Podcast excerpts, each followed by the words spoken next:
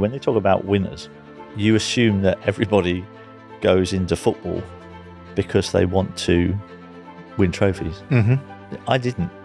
I always viewed football as an entertainment industry. Right. My first thought when I go out on a football pitch is, I want to entertain people today. It was Why kind of ridiculous that, that Saka was put in a position where he'd never have taken a penalty in a most- professional career. That was the most horrific Yeah. decision from an England manager I think I've ever seen in my life. What did you make of Nathan Jones?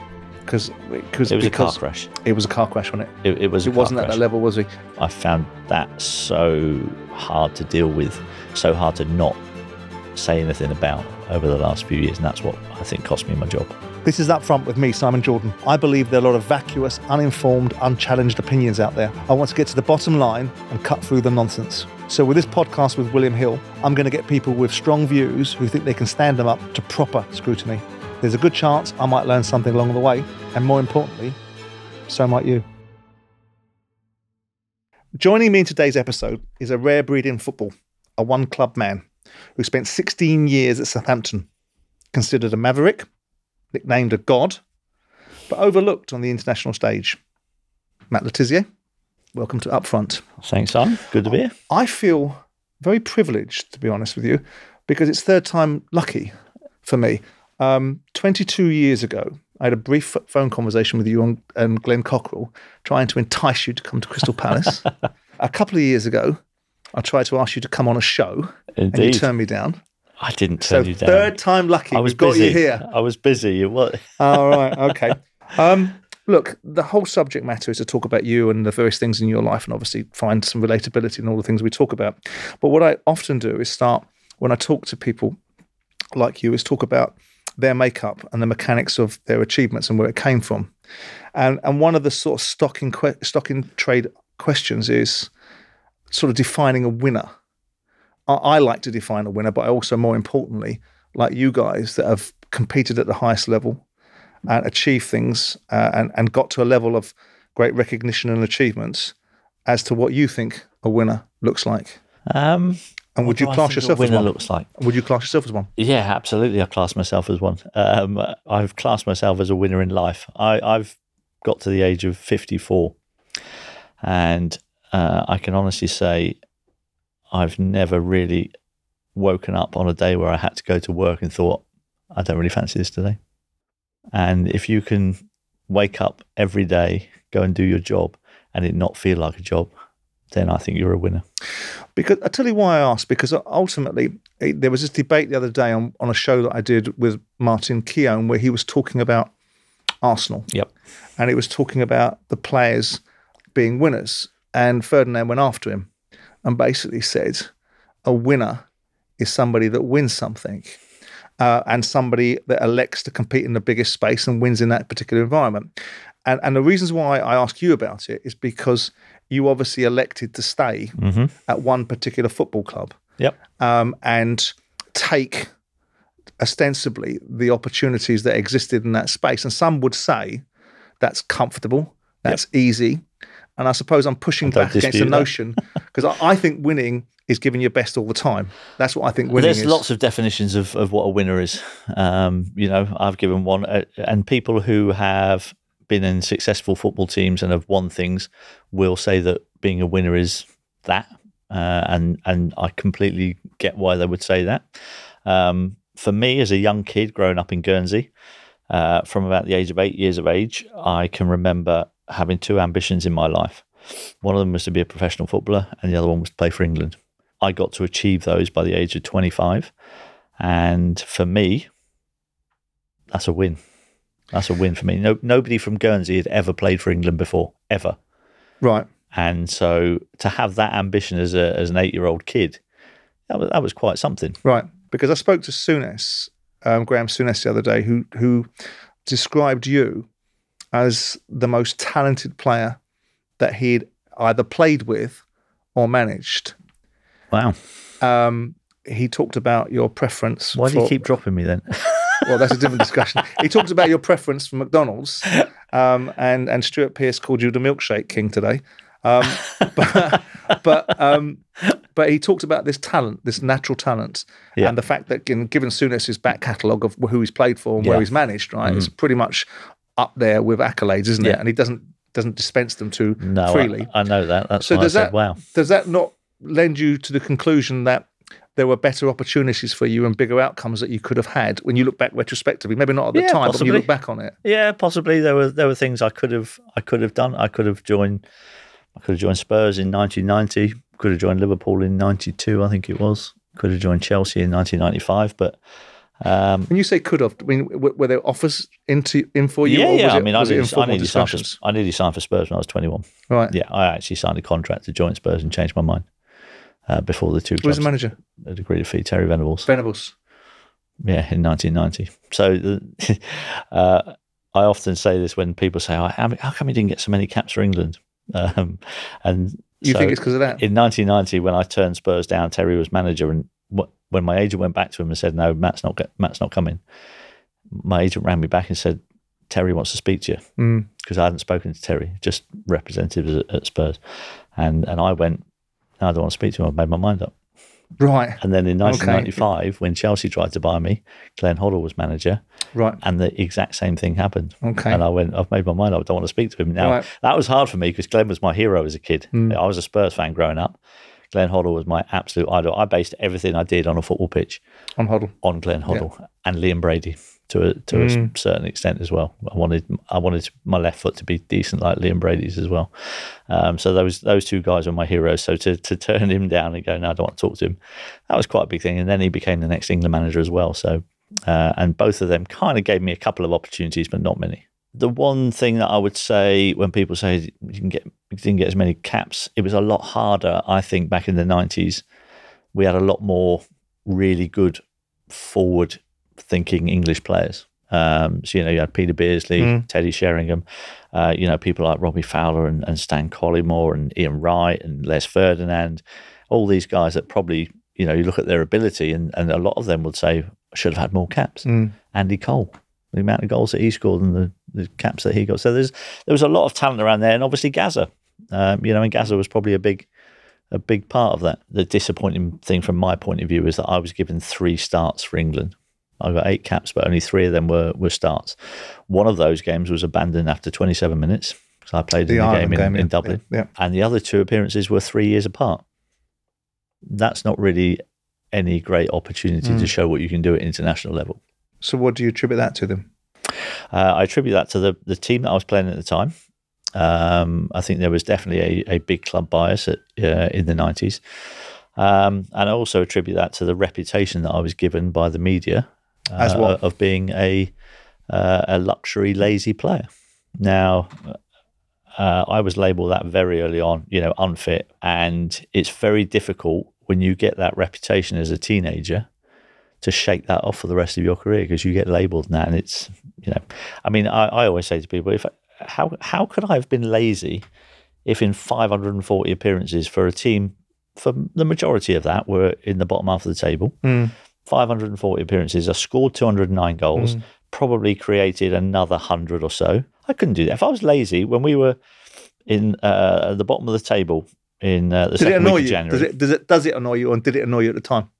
Being called lazy. I think it, I thought it was unfair, yeah. but you can't fight against the machine. So I, I took it. 209 goals in the amount of games that you played. I think it was 165 of them at 443 league games, something like that, wasn't it? If you divided that, prorated it by 38 games in the Premier League, you'd be scoring 14 goals a season, every season, which is attributed as great success for Jermaine Defoe being a prolific goal scorer in the Premier League. Mm. It's an interesting dynamic, isn't it? How people can make figures represent it one way and yet characterise people in another. It is, uh, but it was it was a very different time uh, back then. There was not we weren't so much stats based back then. It was very opinion based. Yeah. Um, you know, I was a I was a 21. The year I, I won the Young Player of the Year in 1990, I scored 24 goals that season. I was 21 years of age, scoring 24 goals. Now, if you bring that forward to today's football, and you put an English midfielder Yeah. and and uh, at 21 years of age scoring 24 goals in the season, do you think he would be in the England squad? You would. Uh, you, on the balance of probability, On you'd find it difficult not to argue with the fact that he should or shouldn't be. Okay, so during that season, I didn't even get a mention for being in an England squad, scoring Right. 24 goals at the age of 21. Not not a mention. You've got an interesting philosophy because I, I half agree with the idea of what a winner looks like, which is the ability to go out and do something only do what you want to do because you enjoy it and the ability to have an opportunity to have to do it.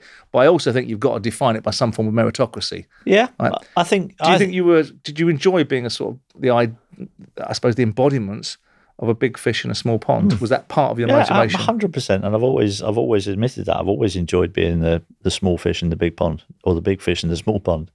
Um, and I've, and that's something that is part of my makeup. So what people have to realise about me when they talk about winners, uh, you assume that everybody goes into football because they want to win trophies. Mhm. I didn't. I always viewed football as an entertainment industry. All right. And my my first thought when I go out on a football pitch is, I want to entertain people today. Now, on the back of that, entertaining people for me is about creating and scoring goals. Mm-hmm. That's what that's what people go and watch football matches for. So on the back of that, that leads to results.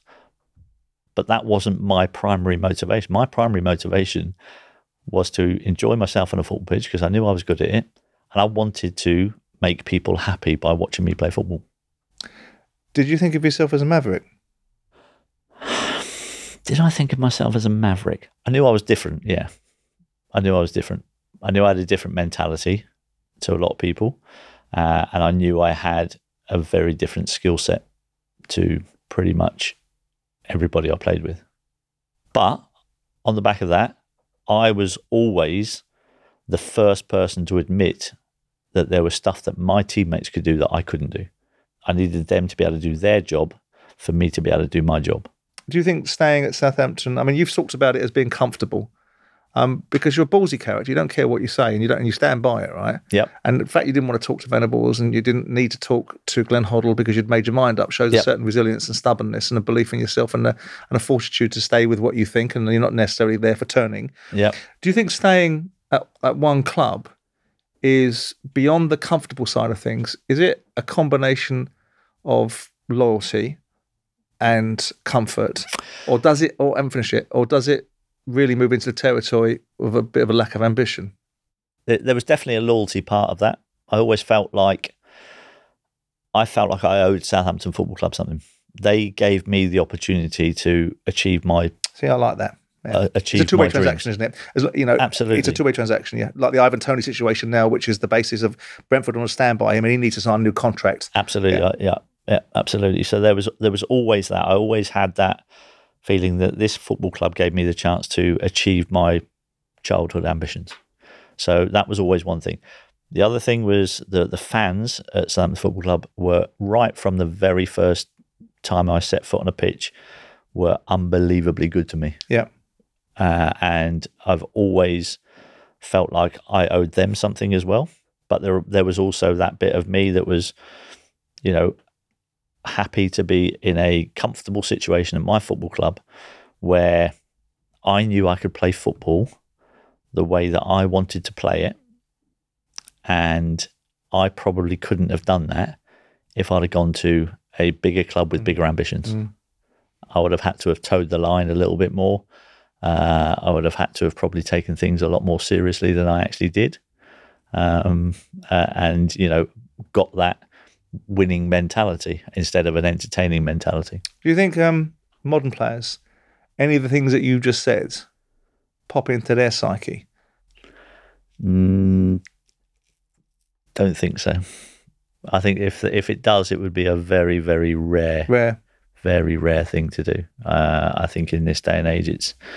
I think the, the word loyalty is is kind of almost gone from football completely now. Yeah, I mean, I've always had this feeling about loyalty that it's a, fans are the ones that have the predominant loyalty, and even they sometimes desert the cause when it gets a bit tough. um, but I always felt that loyalty was based upon if I give you a contract, and Matt Le Tissier played for me, and I give you a three-year contract, I expect you to do your very best for me for three years, and at the end of those three years, we part company or we don't part company. That's the end of it. And if you kiss the badge during the meantime, then fantastic. But realistically speaking, loyalty was a slightly, slightly misguided premise.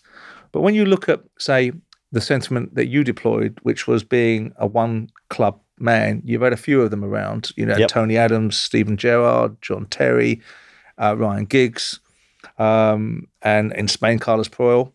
Um, Yep. But why do you think it is so rare now?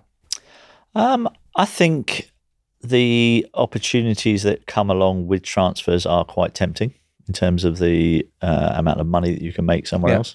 Bosman rule. One of the things, yeah. yeah. one of the things in in my day that was probably the big difference now is that I could have. So back in the mid '90s, when Chelsea tried to buy me, for example, I think I was on about I don't know, I was on about two grand a week, something like that, and if I'd have moved to Chelsea, I'd have probably gone maybe ten grand a week. Right.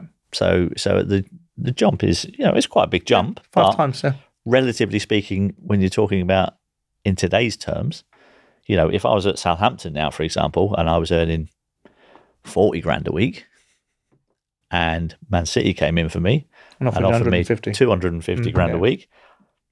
I mean, even that might have tested my loyalty. Right. That's a lot. That's a lot of money Of course. you know, two grand to ten grand, and and that's the other thing. I never, I wasn't in football to become rich.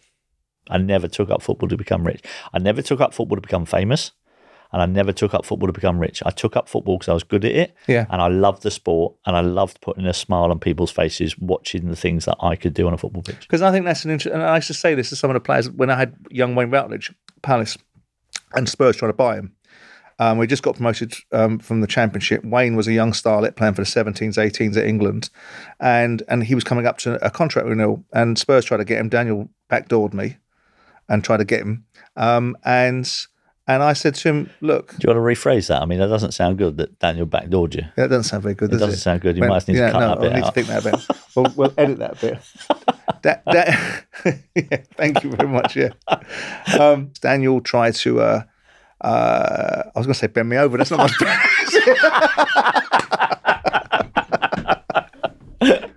oh dear, where's um, this going? yeah, um, I had a young player at- at Palace, Wayne Routledge, and uh, Daniel Levy tried to pull a flanker on me and get There him uh, without necessarily. Um, uh, I would say tapping up. Yeah. We'll leave that as an allegation that's Yeah, yet yeah. to be substantiated.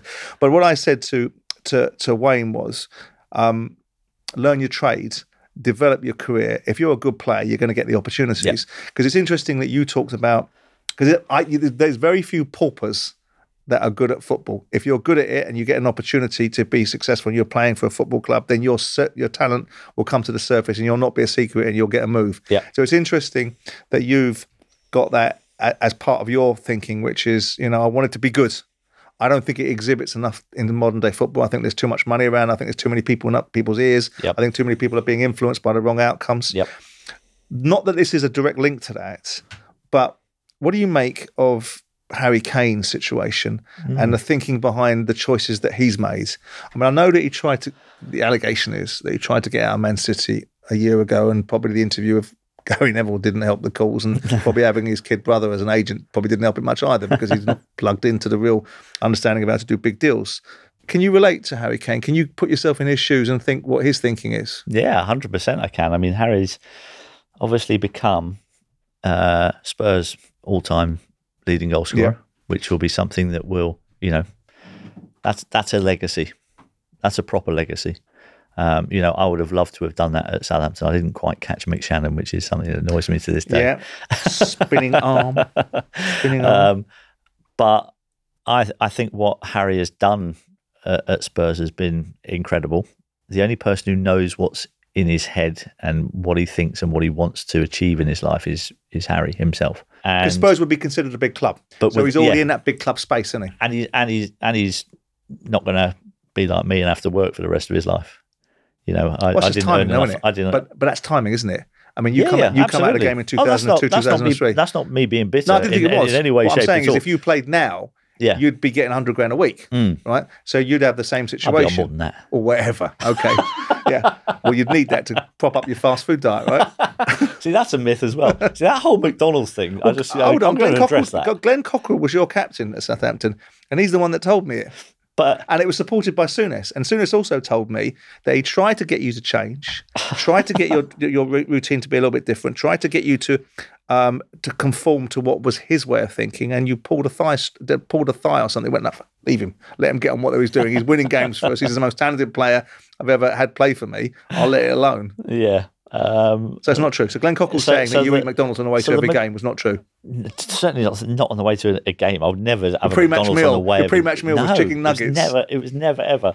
And I didn't. Re- I didn't actually like. Never ever. I didn't like the burgers from McDonald's. Really. Oh dear. Quite Was it, would, you, would you prefer Wimpy? Um, I, I'm a fish and chip man, really. Oh, much I- better. Yeah, Yeah. bad sausage and chips from, is probably the one. If I went to Logical McDonald's, pre-match meal, what, some what they're talking about is well, I used to go there before training, and I used to Oh, have oh, the- much better. and I used to have a sausage and egg McMuffin uh, on occasions on the way to So the training. McDonald's is not a I wasn't- I no, then, but there's, there's a yeah, but there's this thing that, thinks that I, I lived on burgers and stuff, and I didn't. I didn't even like the burgers from McDonald's, quite frankly. Uh, but their sausage and egg muffins were quite good. I didn't have that every day, and I certainly never had it on the day of a game. I would never have. I would never have done that. Wasn't there an element of until we had the sort of Wenger revolution? Yeah. You'd have been caught in between two stools, wouldn't you? There You'd was have been no caught in sports between two cultures. Yeah, there was not know. a lot of sports science in our day. You were very successful and very prolific. In fact, you missed one, didn't you, in penalties? Hmm. I have this thing, all right? And and uh, a lot of you guys won't like it, and Martin Keown doesn't like it, and Stuart Pearce didn't like it. I had the audacity to call Stuart Pearce across the studio a bottler for missing a penalty in the World Cup, and I liked Stuart a lot, and at that moment he didn't like me very much. But I questioned Harry Kane. It's very easy for me to sit there and say something, but as a professional footballer, I think you take a penalty, you should score. That's your job. Yeah, But and that's what it's there for. I think and, the and same. I think and I think I, feel I feel embarrassed that I missed one. Right. I mean, how much of a skill uh, in terms of technique? Because obviously, with the with the moniker of you being one of the most gifted players that we've seen, Mm-hmm. and that's being supported by people that you've played for, and, and you'll probably think it yourself anyway. Um, how much of, of of technical ability and and and and a variety of other things make somebody? Because I remember growing up with Ray Stewart, who was a West Ham penalty, said, walk down the middle and Smash blast it. it. right? Yeah, yeah. yeah. Uh, I think for, for me, penalty taking is probably, I think it's probably about 90% of it is in, Right. your, in your head. And 90% of it is the way you approach it. I think if you're going to be a penalty taker, you have to look forward to taking penalties. You have to embrace that situation. You've got to be really comfortable with the entire football stadium watching you and you only for that split second.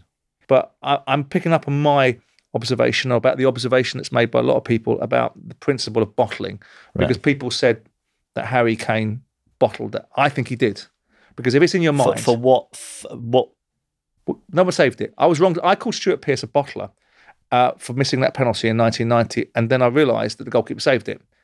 So that's not as much. That, but but Oh, okay. So if you miss the target, you're saying it's it's Correct. Oh, That's okay. distinction so that's I make. distinction, right? if you miss a penalty, if the goalkeeper makes a world class save and, and you've had a real good go at it, and the goalkeeper makes a brilliant save, yeah, then you have to give credit to the goalkeeper. you do. if you miss the target and or I uh, get that. I get that. I, I Missing think there's the more an target. element of bottling. mi- missing the target from 12 yards as a professional footballer in a situation where you are the chosen penalty taker, it, it, that's probably not a good look.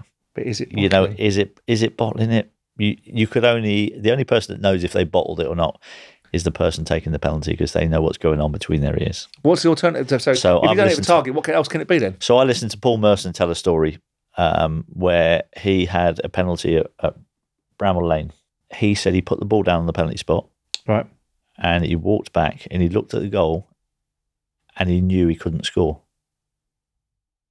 Yeah, Right. and and he said it was just the, he said the the Couldn't- the goal the score, goal yeah. the goalkeeper looked massive. The goal looked really small, and he just knew he couldn't score. But he said, uh, even though he felt that, he couldn't turn around to one of his teammates and So go, you take over. Yeah. you take this. He said he couldn't do that because that'd be a sign of weakness. So he stepped up and he smashed it over the crossbar. Missed Right. it. So he knew it, and that's what I'm talking about the the mentality side of things. Now that It's you bottling. could you could argue Yeah. is is is bottling it. Yeah, no, because I remember again with my side Palace, we played Sunderland in a playoff semi-final in 2004, and we won the first leg three two. We went to their place, bashed them up for f- 75 minutes, with two 0 down, out of the competition, scored a goal in the 90th minute. Neil Shipperley, who you'd have played with, right? I did play with The rumour uh, training at Palace was seven laps around Neil Shipperley. Different discussion. He's a big but, lad. But he's a big lad. But Neil um, Neil committed GBH in the goalkeeper, and Darren Powell scored the goal to get us back in, and we got to a penalty shootout. And I watched from afar at the Stadium of Light senior players letting 17 year old kids walk up and take penalties. You know, Michael Hughes didn't want to take one. He got he took one in the end. He was like walking to the gallows. Yeah. Um, but Wayne Routledge, as a 17 year old kid, was sent up to take a penalty. And I'm watching these senior pros going, What "What the hell's doing? wrong with you?" Yeah, what are you doing? That I think that's a, a big criticism. I think you know you could argue that uh, with the the penalty shootout in the European Championships. Hmm. There Hmm. were some there were some players there that you thought, Yeah. why is he not? It was kind of ridiculous stepped that, up? that Saka was put in a position where he'd never taken a penalty the in a professional career. That was the most horrific Yeah. decision from an England manager I think I've ever seen in my life. what do you make of Southgate? Uh, I think I'm not enamoured with him, but what do you make of him? Uh, I think he's bloody lucky. done the bare minimum. Do you? I think he's done the bare minimum of what should have been expected given the teams that we played against. I agree. I agree. I make the exact same case and point because everyone gets on this bandwagon about what we've achieved and how we've got to a World Cup semi final and how we've got to a European Championship final. Mm. And I ask the question who have we beaten that we shouldn't have beaten? And look at the positions we were in in those games where Yeah. we should have gone on. Absolutely. And, And the decisions that were made at the decisions that were time. made were Yeah. responsible for us not not kicking on. So Yeah. I think he's done the bare minimum. Yeah. I mean, because I look at the Italian game and I look at the decisions that were made uh, when we are winning this game. And the only time we change it is when they've scored. Yep. Yeah. I, I thought there was the both the Croatia and the Italy game were, where we go one nil up and we don't go to kill the game Absolutely. off. We sit back and we invite we invite the team onto us. because I mean, I, I mean, exactly the same. I felt that I, I call him four leaf clover boy because I think some of the managers that had were previous that could have had those draws, even when you play Colombia, their best player ain't fit. Yeah. you know, and we play the Germans that were a shadow of themselves. And the only time we pl- we and that's why I was so keen and and and enthusiastic to see us beat France because that would have shut me right up in my Yeah, yeah. tracks. Yeah. That would have put people like me back in my box, which is basically you've now beaten somebody Yeah. that on paper the suggestion is you can't You shouldn't. Yeah. without wanting to be too vitriolic do you think that it's um, a rewarding of mediocrity with Southgate getting the job in the first place and being continued to pay, be patronised? Uh, I, I think what it is actually the the more relevant point is who else is there? English managers. It, when Does it have to be- okay. when Does it have so, to be so I manager? think I think an, Eng- I think an Englishman should manage England Why? because it's you, you're representing your country and you I should be it. from that country But why? because that Because, you that- get the culture of the country that's the- better. because No. you ultimately no understand because the it's your the pride it's your pride in your country and if you're going to have an international tournament where all your players have to be English although they've changed them rules now as well uh, I, I I think your manager is still part, and your manager should be under the same rules as your players should be because you're all part of that same squad. So why is there a different rule for a manager, his eligibility, than there is for the players when you're all one team? That's my that's my thoughts on it. But I, I would prefer to see. What would you prefer to see? Would you? Okay, I'm going to cut question. You can tell me what you prefer to see. would you prefer to see a winning England team, or a team that has an England manager that's English? Um, I would prefer to. See a winning England team with an England manager. yeah. but if you had to have one or the other, you cantankerous sod. Um, I have this uh, kind of innate feeling inside of me about fairness and about and about trying to do things properly. Hmm. And I think to do things properly, I f- my feelings are that if you're a manager of a national team, you should be that nationality. Yeah, I don't disagree in an ideal world, but I'm also we live in a globalized world now, Oh, don't yeah, we? yeah. And I look at it and go But I best in hate that class. term. Well, and we may hate it, but it happens to be a statement of fact, doesn't it? Yeah. I mean, we are we are we are affected by all manner of things around the world. We've opened up our marketplace. Everything in this country is being bought by everybody else besides Yeah. the people that live in it. hmm So I'm very much a, a, pri- a proud Englishman. I want our country to be proud of itself. I want us to be the best in class. I want us to achieve things. So if so, if you would prefer England to win the World Cup with an English manager or with a non-English manager, or does it not really matter to you? Well, I don't think it really matters to me that much. In an ideal utopian world, I'd like it to be completely indigenous so that we've got an England manager that was capable of leading the England side. We've had one before called Brian Clough and he wasn't given an opportunity because he, he stepped into the area that I've alleged you are, which is a maverick, Yeah. and wasn't prepared to accept the status quo. Yeah. Um, and and probably would have been very successful in not accepting it, but it would have made people uncomfortable. And you Yeah. can't make people uncomfortable in this country, can you? No, it's That's not not, allowed. good. That's not a good thing. not allowed. I just want to touch upon Harry Kane once more, Yep. and not to get you into clickbait territory, but just to get a perspective on it. Yeah. Um, do you think football fans would kind of accept Harry Kane prioritizing prioritizing personal accolades over staying with Spurs? Because he's earned, Would his, it be he's, about he's, he's earned the right to leave Spurs now, isn't Yeah, he? Yeah, of course he has. And and I, I funny enough, I, I had dinner with a, a group of Spurs fans recently, and all of them, to a man, said, "Do you know what? If he went, we wouldn't have any complaints. He's Mm. he's given his time here. He's done everything that he can in his, in his in his ability that he's got to try to win Spurs a trophy. It hasn't worked. I think Harry can hold his head high in the fact that he's done his job." And he's probably been let down by the players around him Mm, if every other player in that Tottenham team was doing their job as competently as Harry Kane was doing be his, right, yeah. they would have won a trophy by now. All right, I'm going to move on to something that's um, probably dear to your heart, albeit there's been a slight detachment of the relationship recent times for a variety of reasons. But Southampton, Yep. obviously, they've gotten relegated. They've gotten relegated before. Yep. Um, they've gone into administration as a football club previously, Yeah. Um, and they've come back. They spent a lot of time out of the Premier League, got dropped all the way down to League One, didn't they? They um, did. Pardew took over and bought a player for me, Jose Fonte, and built back up and got up back Indeed. up the table. Thanks very much for that, by the way. He was great for us. It was all right, Joseph, wasn't he? Did a really good job for us. Yeah. Yeah, yeah, really nice good. lad, nice Yeah. lad. I um, Neil, I think Neil Warnock was the manager. They didn't. I think he, I think Neil thought he was too nice. There was that was the best two million pounds Southampton have ever spent. I tell you, I, Two million. I, I mean, you no no, I didn't get two million for it. no no. Oh, let me finish. Uh, What do you know that I, I, don't know? I thought it was a million pound for Jose and a million pound for Ricky Lambert. ah, So Okay. that in while we were in League One. right. So that's the two million pound I'm talking about. So you can tell me if it was different. That that's not what No, you got, got, for um, I got. I got um, Nicola Cortese, who was the architect of everything successful at Southampton. Everything was down to Nicola. Right. um, when you look at Southampton this season, I know Martin Semmens. Yep. I think he's quite a good lad. yeah, I know. yeah. um, uh, the Southampton CEO.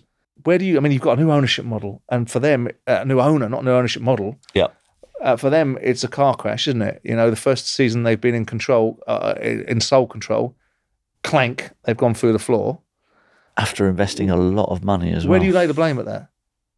I think the biggest portion because you can't just lay it on one person. Um, when the club gets relegated, there's obviously multiple things that. Are. Well, they make the case about recruitment, don't they? They're talking about the fact they bought a lot of young players. They so- didn't have enough senior players in the dressing room Yeah. to balance it off. I, I think that the majority of the of the blame lies with the recruitment policy for this season. You know, we've spent nearly 140 million quid this season. Yeah. We've never done that in our history, ever, without selling somebody Mm. else for for big money.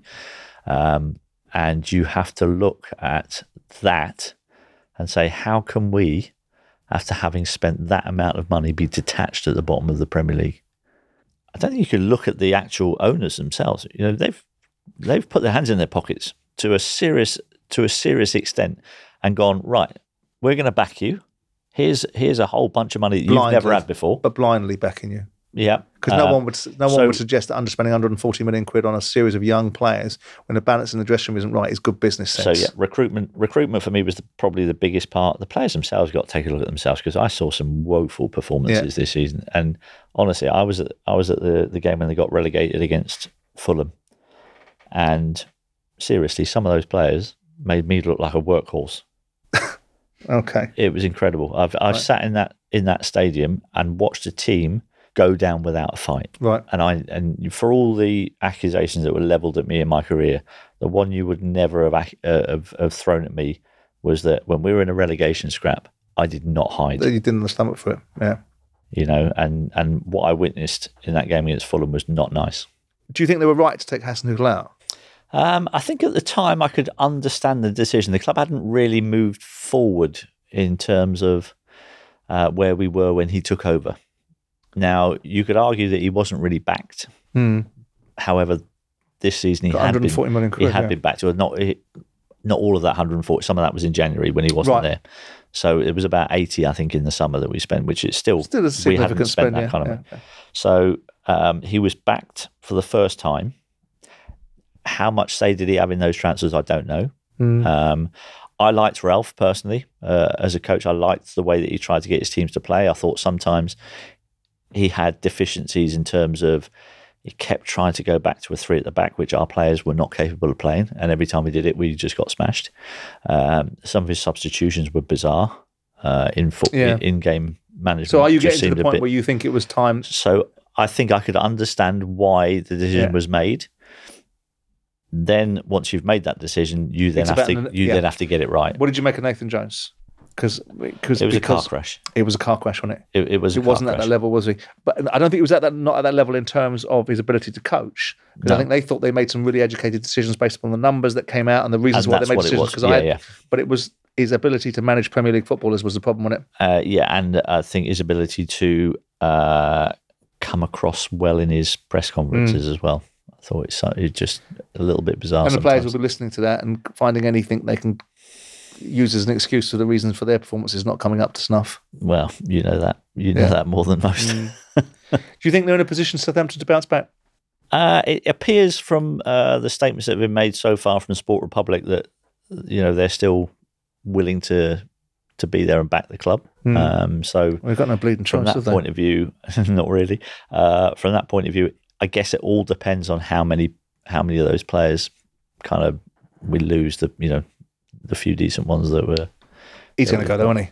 Yes, Ward Prowse is going to go, isn't he? I would imagine so. Mm. I would imagine so. and um, and and a few of the And other again, ones. like Some Harry of them Kane. deserve to go, and be good for to get rid of them, right? Yeah, yeah. But like Harry Kane, I don't think any Southampton fans would begrudge, Begrudge James. Ward-Prowse Yeah. the move right now. I mean, I suppose we've answered this question, but I, I want to weave him into the conversation anyway because he's popping up now at Chelsea. I mean, he was exciting at Southampton, Pochettino. He went on to develop a good side at Spurs. I, I think he's a bridesmaid. I, I think anyone can win in France with PSG. And I think I'm yet to be convinced that he's an overall winner, Pochettino. And, that, and to go and manage Chelsea doesn't matter what people suggest about Todd Boehly right now. You're going to have to win sooner rather than later. Yeah. Um, but Southampton, since Pochettino, have pretty much regressed, though, haven't they? Even with the case that we make for No, Hasenhüttl. Not quite. Do you not think so? Not quite because we had Ronald Koeman. Right. So Ronald Koeman was more successful at Southampton than Pochettino was, which kind of tends to get forgotten. Yeah, you're right. Yeah, so you're right. Pochettino, we finished eighth under Poch. Poch Yeah. uh, under Ronald, Funny I think we, narratives and they get created in one's mind. we finished seventh and sixth. I think we had European football um, under, got you under eighth. Koeman. Cla- Claude Puel Claude got Puel you got eighth, who eight. everyone hated. Now this was, but that was interesting because we finished uh, the season that that Puel took us to eighth, uh, and everybody was going, "Oh, he shouldn't have shouldn't have been sacked. He shouldn't have been sacked. He got us to eighth, Mm. which which sounds great, but from where we were the season before, where I think we'd also finished eighth the season before, but we'd finished eighth with seventeen less points Right. under Puel, and So the bar was lower. uh, the, so the points were a lot lower. The performances and the level of entertainment that you far less low. Oh my god! Do you was- see any? Do you see any parallels between Southampton and Brighton? Because once upon a time, I remember there was Yep. two academies in this country that were really revered, and I'm going to take credit for one of them because Palace was a great academy. Yep. Out came Bostock, out came uh, Victor Moses, out came Nathaniel Klein, and who you lot bought. Um, Yep. Out came um, Wilfried, um, and on and on I can go. And then the Southampton academy produces uh, Theo Walcott, Alex Oxlade Chamberlain, Gareth uh, Bale. Gareth Bell, and I know and I know my mate Rupert Lowe took a lot of pride in the reflective glory of that. But you see, uh, and Southampton were always one of these clubs, it seems, that were constantly asked to replenish. Yeah. They produced players, they saw the vision in certain players, got them in the side, played well, someone else come along and played and nicked them. Yeah. And there's an element of that That's going on at Brighton. Do you see similarities? That there's much. an inevitability. Like Southampton couldn't keep on replenishing It's- and yeah. keep on having to buy cheaply, selling high. Sadio Mane goes out the door. Ricky Yeah. Lambert goes off to Liverpool. Adam Lallana, Yeah, Gareth Bell, etc., etc., etc., etc. it's Can- re- it's really difficult. I mean, you know yourself how hard it is to keep hold of a player who is being coveted by Mm. one of the big boys, um, and that is football. You know, the re- the harsh reality of football is that 99% of all football clubs are selling clubs. Yeah. It's just at what level you're at to sell on. Yeah, absolutely. Everything's for sale. Someone's prepared to pay the price, right? Absolutely. So, um, so it is incredibly difficult, and that's why it's so hard to break into, you know, the real top echelons of football, unless you now have what used to be hundreds of millions is now, you know, you're talking about billions now, to to try and break into uh, that level where you're where you're really challenging with the big boys. So it is. I, I think Brighton, what Brighton have done, have been incredible. Um, I think. Do you think it's just? Do you think? I mean, I, can they sustain it? yeah, is the- because I the- get I, I get the the impression that they're miles ahead of everybody else. In because I mean, whilst data is only as good as what you do with it, the understanding of what you're buying and the reasons why you're buying it, and the thought process is about not the moneyball mentality that that Yeah. people think it is. Yeah, But I get the impression that Brighton are really, really in a groove right now, really the- understand yeah. what they're doing and why they're doing it, and they're probably a couple of years ahead of everyone else. yeah. But do you think there's a possibility that Brighton could find themselves in a similar situation? Because every time they produce top players, some bugger's going to come along and meet the buy price, aren't they? Absolutely. Well, and not just it's not just on the field as well. You know, if you start getting a recruitment department Yeah. that is doing well, they're going to get Yeah, by the big boys, Yeah, and, and that's happened to us. You know, and so it's an really difficult isn't to keep replenishing and replenishing. And at some point, you know, you will get it wrong on occasion because football, you know, no, nobody Mm. It's gets every decision Absolutely right. right. Yeah, absolutely. I'm going to move you on to punditry Mm. um, and your uh, involvement with that. Yep. You were part of Soccer Saturday, hmm um, which was, I, I think, phenomenal. I, I think phenomenal because we're staring at a group of guys talking about something with a tele printer, and I used to watch it for hours. um, and you find So yourself. we made well, it fun. Well, this is it. I was going to say to you, what what do you put down the success of it to? Because Uh, it is successful, It it it, it was successful. or was successful. um, sorry, they made big decisions that obviously changed the direction of Uh, that. They they did. Um, the camaraderie between the between the panel, we all knew how to push each other's buttons, as as you know, you know too well from working with Jim, because I, I listen to you and I can I can see the similarities with, what, with what's happening. But the great thing was we could have these really debates. We all loved our football. That's the first thing. Yeah. So first thing was we all still loved football. We loved watching football. We were passionate about our teams, and that came across, I think, to the people watching the show. Uh, secondly, we all knew that we could have really good debates on things. We could have polarized opinions, and we could have a proper argument about it. But we knew when that subject was finished, we would move on, and we'd still all be mates. Mhm. You know, we we wouldn't fall out over our opinions. Mm. We had sensible, grown up, sometimes grown up adult conversations about things, and we made it fun. And I think that's what that's what made it so popular. What drove the changes in your view? What drove the changes? Um, Was it diversity driven? I think the yeah. I mean, once once Comcast had bought Sky, Mm-hmm. it changed overnight. Yeah. it changed overnight, and all of a sudden, it was it was diversity and uh, uh, inclusion and all that stuff. Um, so I guess we it, we you kind said of that we you said kind that of saw you- it coming. Didn't you wasn't didn't you say that the reasons why they parted companies? I hate using the word sacked because it's one of those media words, isn't it? But but you you said the reasons why you parted companies because of your views on coronavirus. Uh, I think partially. Yeah, I think that was partially to do with it. Partially to do with my my views on Black Lives Matter. Yeah. not wearing the badge on on Sky. Mhm. Uh, I don't think that that went down very well.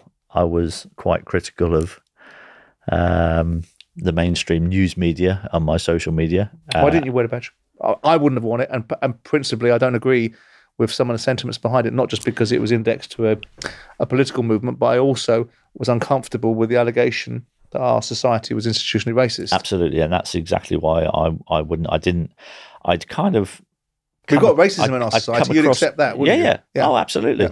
But if you think that, if you think that by wearing uh, a badge like that, Yep. you're going to change the mind of the small minority of people in this country who are racist, if you think that by wearing a badge that's going to change it, you're living in cloud cuckoo land.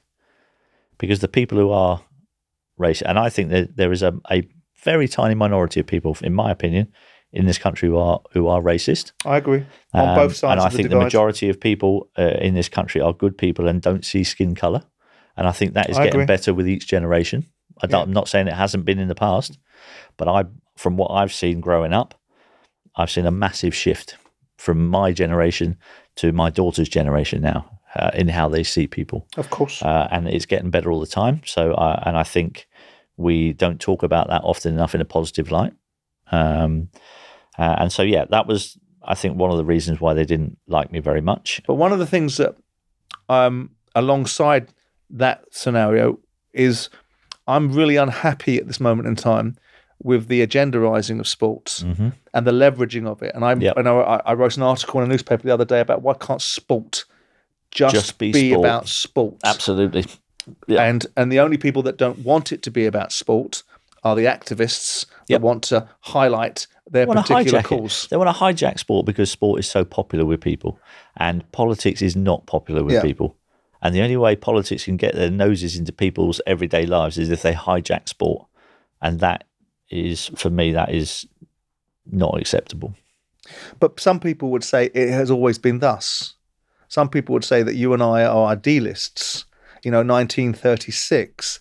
That this is the classic Yeah. case of when it should never have been leveraged because if ever there was a situation Yeah. where you sh- prove the point that politics and sport should never be put in the same place, is the foul messages that Hitler was putting out in the 1936 Olympics, right? Mm-hmm. So that should have been a blueprint for never having used it there again. Absolutely, it because should. I'm constantly confronted with the idea that my my sentiments of you know which cause is like George Orwell's expression one one animal is more equal than another which cause is more worthy because at this moment in time you've got you know you've got climate crisis you've got homelessness you've got homophobia you've got misogyny you've got transphobia you've got Islamophobia you've got knife crime you've got cost of living, you've got infl- every cause you can think of, and I, I make the argument that you know uh, we'll have calls, calls, calls, and a side order of sports, yeah, and it can't be right that that is what sport is for. Sport to me, eh, I know it will chime with you because you you're in the business of wanting to entertain, is the ultimate in escapism. absolutely. It should be nothing That is more. it. That's exactly what it should be. Uh, it should be escapism, and, and that's why I think it's been targeted Yeah, um, by the by the political people Hmm. uh, to and, and it's just been so frustrating for me to see the amount of fear mongering that has gone on and they and they've infiltrated sport to continue that um, and I've I've found that so hard to deal with so hard to not say anything about over the last few years and that's what I think cost me my job does it rankle with you? I mean, because I've just made the observation, and I say you are on the bus about certain things. I don't agree with certain things. I, No, but I, wouldn't do- expect you to. I wouldn't expect anybody. You could. You're never ever going to find anyone in your life who agrees with everything that you no, say. No, absolutely. And, But and we've got to be adults and, about you having a know, and- conversation and- about unless you spend your whole life in an echo chamber, right? and then you'll always agree with what everyone else says because you're in the same space. So I think it's right for people to have different views. I don't like the idea that someone being someone has a different view should be shut down Hmm. and not had that view debated. I don't believe that people should be able to say irresponsible things. And if they're in positions of influence, just be able to say whatever they want without any consequence. Because whilst I believe in freedom of speech, which I know you do, uh, it doesn't come with freedom of consequence. So, so who's the arbiter of that?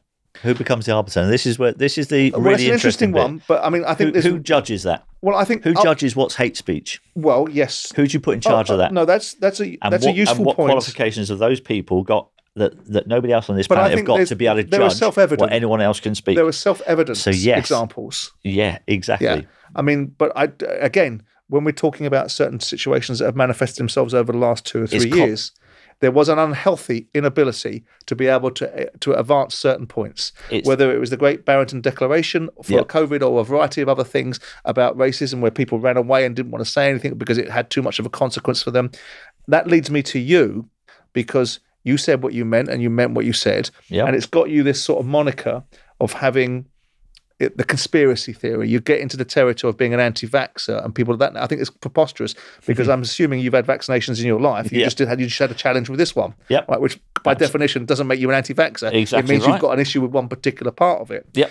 But it's taken you from. I mean, I, I don't know if you take this sort of stuff seriously from Le God to to a, in certain people's minds and possibly the mainstream to certain extents to a bit of a pariah. I mean, how does that? I don't think you are, but other people have, and you've got a mainstream broadcaster like Sky that have possibly taken that position. The consequences were were they worth it for you to have your freedom of speech? Were Yeah. you, do you feel that actually you couldn't have lived with yourself if you said, "I'm not doing this. I don't believe it. I'm standing ta- up for this. I don't care." I don't I don't toe the line when uh, I don't think it's right. I won't. Um, never have done. And the consequences of that uh, meant that I, I lost my job, which you know that's I, I I miss that a little bit because I miss working with my mates. Yeah. we've got really good camaraderie. Fortunately, we still get together from time to time. We're doing a, a pundits tour that we've been around the country doing, so we still get together. Um, so I, I I did miss, and as I said before, I never once woke up on a Saturday morning and thought, "Oh God, I've got to go to work today." No. It was fun. It was it was great. So uh, I missed that, but uh, I wouldn't do anything differently.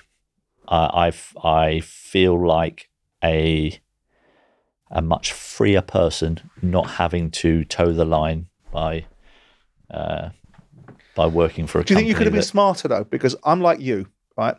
I've got balls and I don't care what I say, and I've got strong views, and I've said similar things to you uh, along the issues of, say, racism in sport, along the issues of sports response to the COVID policy of this country, in terms of uh, the ridiculousness of the way that we handled lockdowns and the way that we uh, expected sport to behave from isolation programs and so on and so forth.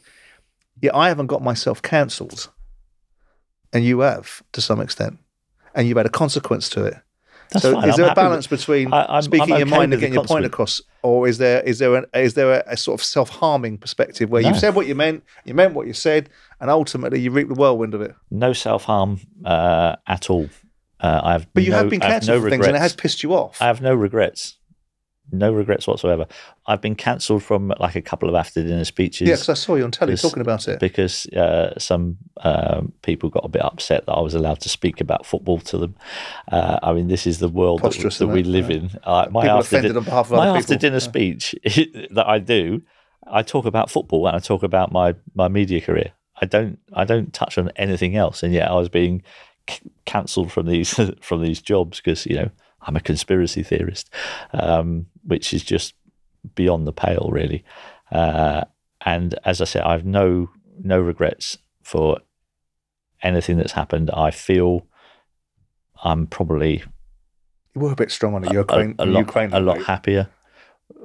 So the Ukraine thing. Mm, So my point with the Ukraine thing is that the the whole thing that blew up about the tweet that I retweeted. The point of that tweet is to say during times of war, both sides will engage in propaganda, and if you don't believe that, then you're then you are some kind of idiot. Yeah. So that was my point. I, I could have made the point differently. Yeah. I, I and I apologize. I d- actually I did delete the, the the tweet. I apologize for the tweet. I deleted it and said this is how I, I should have done it. Uh, and that's what I think we should do in an adult society. If you if you mess up, hold your hand up and go. I'm sorry about that. I, I this is what I this is what I actually meant. And uh, I'm sorry But about that doesn't get the Let- airtime, does it? Let's move on. That no, it part doesn't. doesn't get the airtime. Of course, it doesn't. So does that that must piss you off a little bit that there- is a Well, no, I- of you Yeah, as a result of it. But do you know what's what the really strange thing is though, Simon, is that the media perception of me um, is very different to what happens in real life. So in my Yeah. life, Yeah. in my life, when I'm out and I, I live, But it's not I live a punter- not the completely normal life. Yeah, I'm the same as you, mate. So- it's not the punters giving you the gigs, though, in life, is it? It's not Yeah, the oh, punters be that control surprised. your representation. Well, to a degree, you'd be surprised. I still earn enough money to from have, CBD. have the lifestyle that I've had before I was working on Sky. I've managed to still be able to generate enough income so that I didn't have to sell my house. Right? Right. So when you talk about cancel culture and, and these people aren't the ones that are giving you jobs, actually, some of them are the ones that give me jobs. You know, there are Mm. people giving me jobs on the back of uh, the fact that they're grateful to me for standing up for what they believe in as well.